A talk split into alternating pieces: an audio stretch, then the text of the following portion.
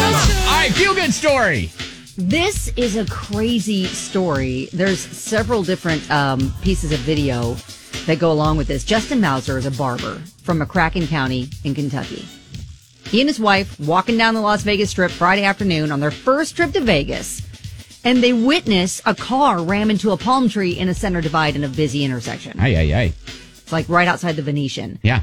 Uh, when he didn't see anyone get out of the car, he figured, I probably need to go see if the driver needs some help. You can see on video from surveillance cameras, smoke is coming off the car's engine. And a police officer runs up, Derek Stebbins, and he- they quickly assessed that, okay, this guy's unconscious. We got to get him out because smoke usually comes from flames, right? Right? And Justin said, you know, the officer was trying to keep a crowd away. He said, but I don't hear very well sometimes, or I, I act like I don't. I probably should have listened, but I tried to help. So they had to get in through the passenger side to unlock and open the driver's side door and drag him out just as that side of the car bursts into flames. Got it? Come here, just go that side, go that side. Sir! Get hold of it.